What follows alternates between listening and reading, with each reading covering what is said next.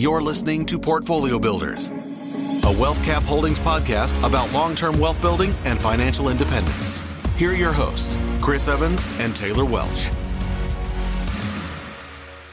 How's it going, everybody? Welcome to the Portfolio Builders podcast from WealthCap Holdings. Here with your hosts, Chris Evans and Taylor Welch. What is up, sir? Lil Tay is back to play. Lil Tay is oh! back to play in his orange little hoodie. My rhymes cannot be beat, man. I'm pretty sure cannot I beat be yours. beat. All right, episode number two. What are we discussing? T- blah, blah, blah, blah. What are we discussing today? Unbelievable. Just edit that uh, part out. Welcome, welcome back. We are not editing that out, bro. People need to see the real you.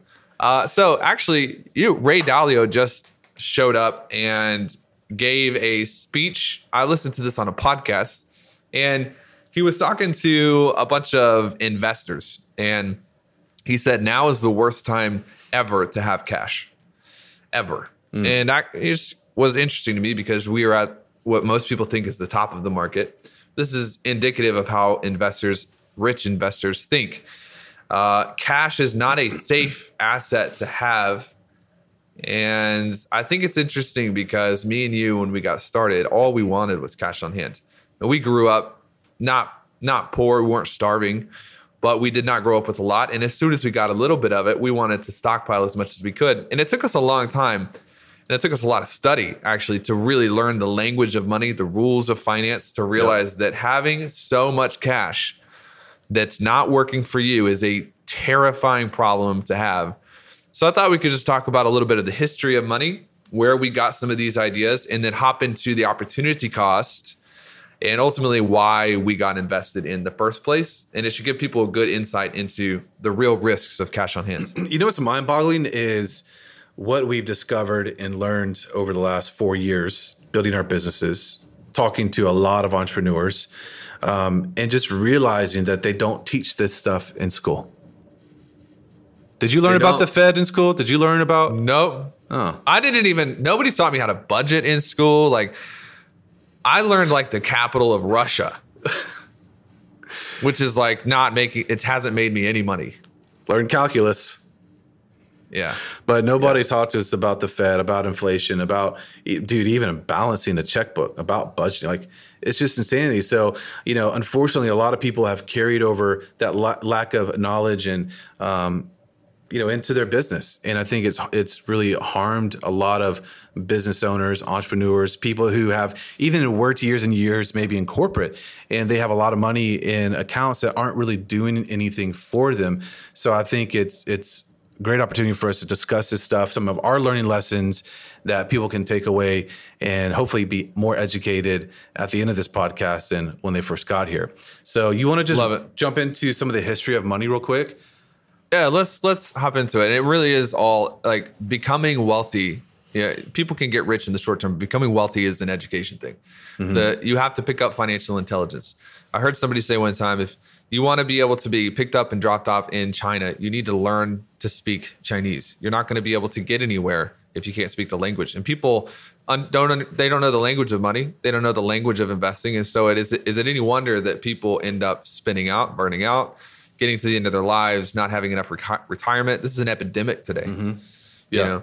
So let's we can go back a little bit because uh, to understand money, we need to understand where it came from. And money today is not actually real. What? Shock and awe. Uh, it's, it's actually known, it's, the real term is fiat money. Now, a while ago, the, the government took the U S dollar off of the gold standard. Back in the day, money actually was worth something. And uh, according to the Constitution, we actually are, it's, it's illegal to basically print money that is not tied against something. But, you know, the Federal Reserve, you can get into that. You can study it all you want. It is a rabbit hole. Just be forewarned. If you're an entrepreneur and you make a good income, you don't necessarily need to study it. You can just connect and partner with people who understand it. Mm-hmm. But let's say that we have one hundred dollar bills in the entire world. Okay. one hundred dollar bills in the entire world. There's only one hundred. All right. You got that math. one hundred dollar bills. And let's say that your yearly salary is one dollar per year. You with me? Yeah. So according to how many dollars are in the world today, um, you know, there's way more than one hundred, obviously, but I just want to use simple numbers so people can understand the math. So you make a dollar per year. There's one hundred dollar bills in the world. And let's say that a house costs you one dollar to buy, okay, which is one year's salary and one percent of the world's total supply of dollar bills. Are you with me so far? Yes. Okay. If the dollar bill was attached to gold, we would not be able to change the supply of dollar bills because it's attached to real value, real things, right? It's tangible. In fact, it's tangible. It's, you can touch it, and there's nobody who can just arbitrarily go print more money. But when we took the dollar off the gold standard, which, by the way, we've done it three times in the history of the United States, the only time we had positive surplus government, Government surplus, like, can't even imagine it as a thing today. Like, we're trillions of dollars in debt. But if if you can imagine, we had positive government profit. It were the times that we were on a, basically a precious metals attachment. So there was no fiat money. Anyways, one hundred dollars, you make one dollar per year and a house is one dollar. Let's say the government decides to print nine hundred more dollar bills, bringing the total world supply to a thousand single dollar bills. This is inflation, okay? This is inflation because the house that used to cost a dollar, the same house, same value, same, same economic standard, now costs ten dollars, right? Yep. And what we do, this is why inflation hurts so much, is because the value of that dollar bill just got cut by, you know, a lot of money. Yep. And so now the same house that cost a dollar a year ago now costs ten dollars, and you might get a raise to two dollars a year. So you've gone from being able to buy a house with one year's salary to buying a house with five years salary. You know, I think there's a statistic out there somewhere, but the average American is something like thirty years of working to afford a house, and that number is going up. Mm.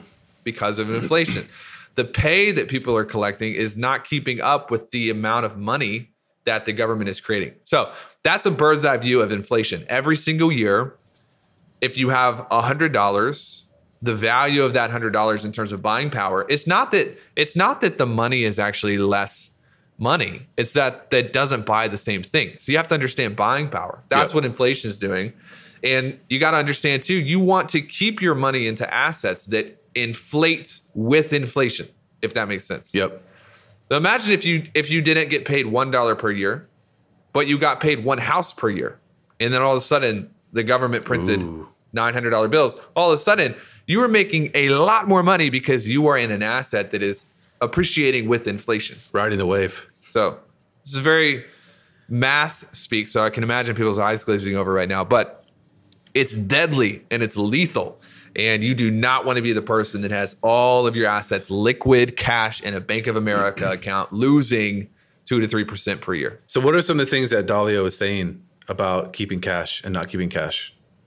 Well, Dalio is a commodities investor, so he figured out years and years and years ago how to basically he built algorithms to track the markets, and he's a global economy guy. And so, when the price of a commodity decreases somewhere else, it's going to take some time for that to transfer through the United States. And if you can have the algorithms that can triangulate everything, it's very complicated, in my opinion, very confusing, but he's very good at it. And he's been good at it for many, many years. Uh, he's a, he's been able to take a dollar and turn it into a, a buck ninety for twenty years, yeah, you know, which is a, a significant in return on investment. But here's the thing. Ray Dalio actually recorded their first losses in Whoa. twenty nineteen. The market's changing.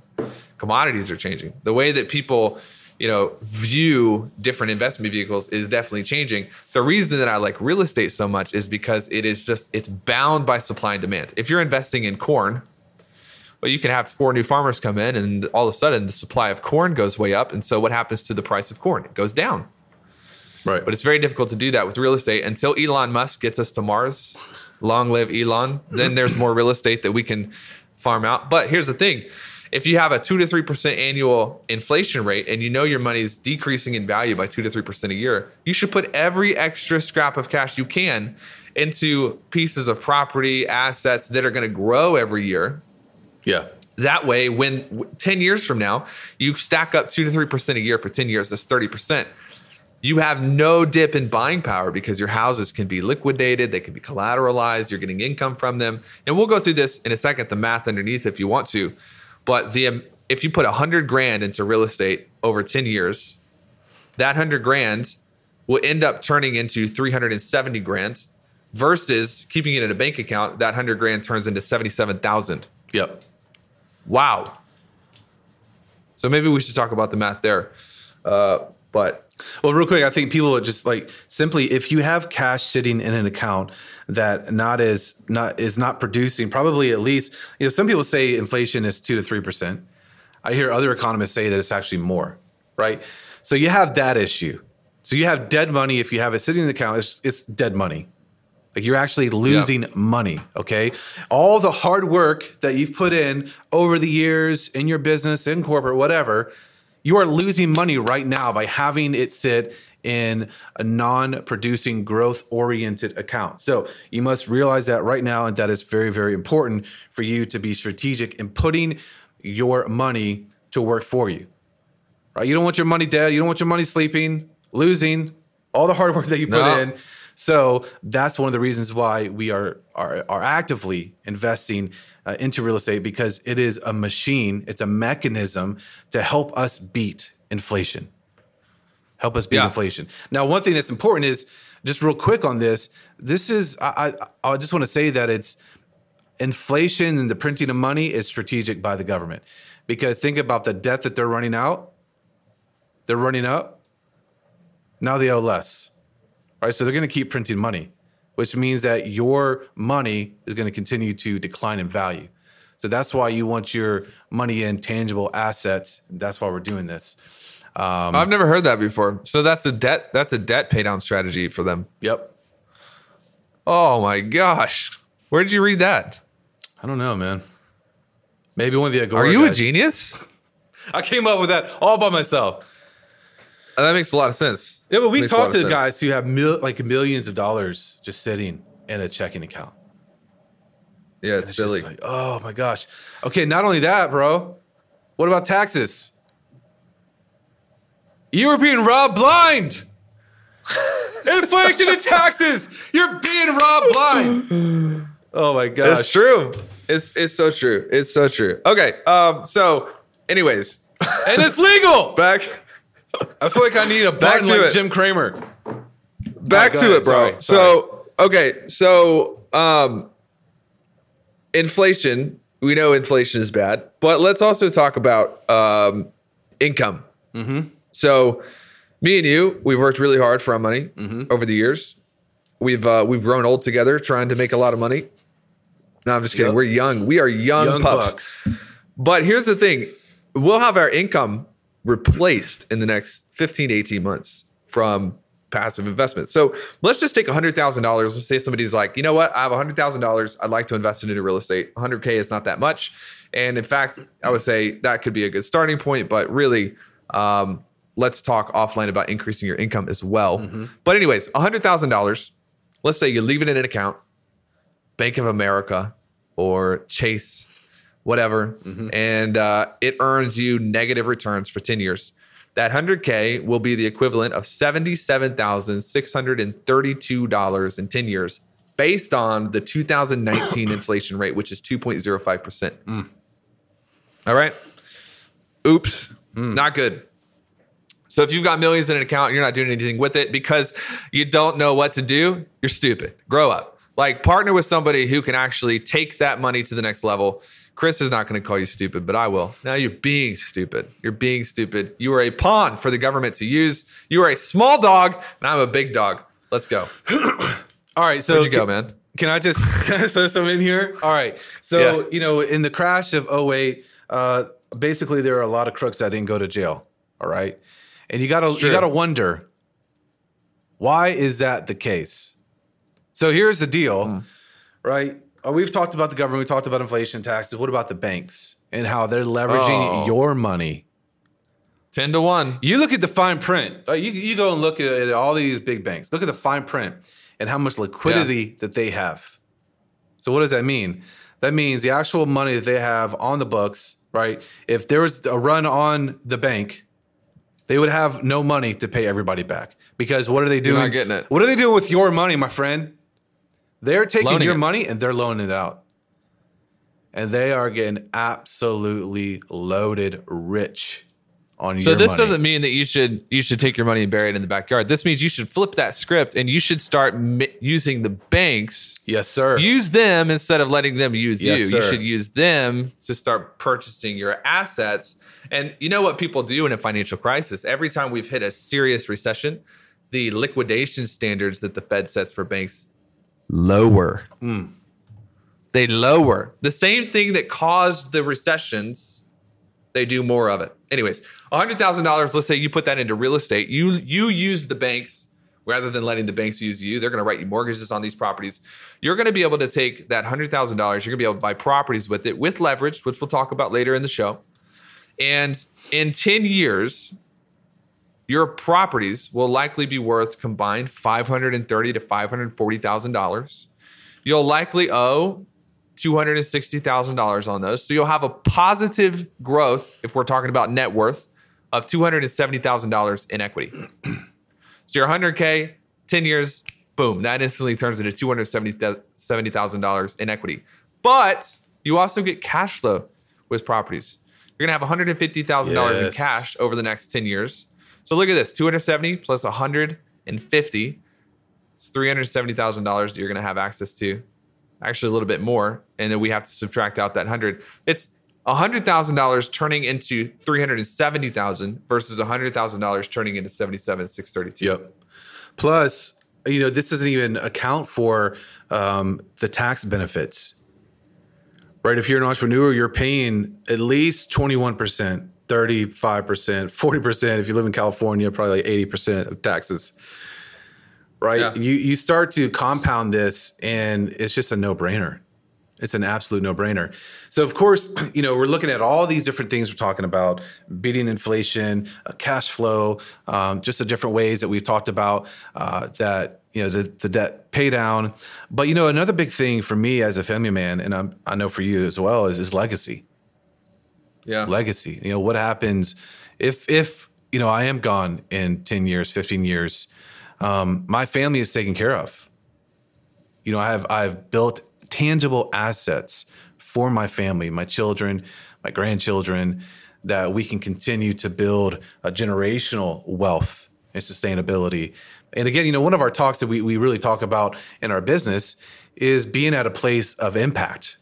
When you have so much abundance that you have so much to give, right? And this is a big part of why we're doing this. Um, it's taking the wisdom, the knowledge, the things we discovered in business, entrepreneurship, um, and really start to build that value momentum into long-term legacy. Value momentum into long-term legacy. So if you're listening to this and you're, man, you're just, maybe you're getting some revelation, maybe you're just getting some aha moments, I would highly encourage you to, to go back, listen to this again, go grab the, the book, WealthCap Holdings dot com slash book. It's a free book that we have. I actually don't know how long we're going to have it for free because it's it's a good book. It's really good. Great feedback. But um, yeah, what else do you want to add to this? Just the last thing that I'll, I, I figure we could share some numbers that are actually real, and then we can go into the next episode, which is we're going to start talking about the biggest risks that we see when people get into real estate. Okay. But we have one L L C right now. And the way we do our investments is we split the L L Cs up based on portfolio value. And so we don't have one hundred million dollars in one L L C because that'd be silly. And that would not be prudent. Uh, we could talk about how to do that if you want to talk offline. But we have one L L C right now that has about three million dollars in it in, in terms of portfolio value. Okay. That three million dollars costs us around five hundred, five hundred ten in cash. Over the next ten years, that five hundred ten thousand dollars in cash will make us two point two million dollars mm. over the next ten years. I'm telling you, bro, there is no way to compete with those kinds of returns in any other investment vehicle in a way that is safe. We're not going to lose your shirt. You're not going to lose everything. Because when you get into these fixed mortgages, you're using banks to put money in your pocket, and they are legally bound to not change the terms mm-hmm. of a fixed mortgage unless you miss a payment. So we can talk about that later, but just imagine that every half a million dollars that you have turns into almost two and a half million dollars yeah. every decade. Yeah. And multiply that out by, you know, whatever your income goals are. It becomes really significant over time. Yeah, absolutely. Hey, if you're listening to this, you're like, man, I've got a bunch of money sitting in the account. I don't know what to do with it, guys. Um, I'm really interested in what you're doing with real estate stuff. We have a few options that might fit you. Um, if you're looking at putting your money to work for you, to make your money active money, uh, reach out. Go to wealthcapholdings.com slash chat, wealthcapholdings.com slash chat. And um, let's just see where you are. And if, if there's any way we can help you, we'd be happy to do that. So anything else, my friend? That is good stuff right there, That's bro. It. All right. Nah, next, we're talking about the first big risk in real estate. Tune in. It'll dun, be a little dun, bit dun, of a shorter dun. one. We're going to we're gonna burn through these risks. And then we got some interviews coming up. You're going to like it. Beautiful. Thanks for listening. Discover how you can start building wealth with real estate even without experience in our free book, Why Real Estate and How to Get Started, by visiting wealthcapholdings.com slash book. That's wealthcapholdings.com slash book.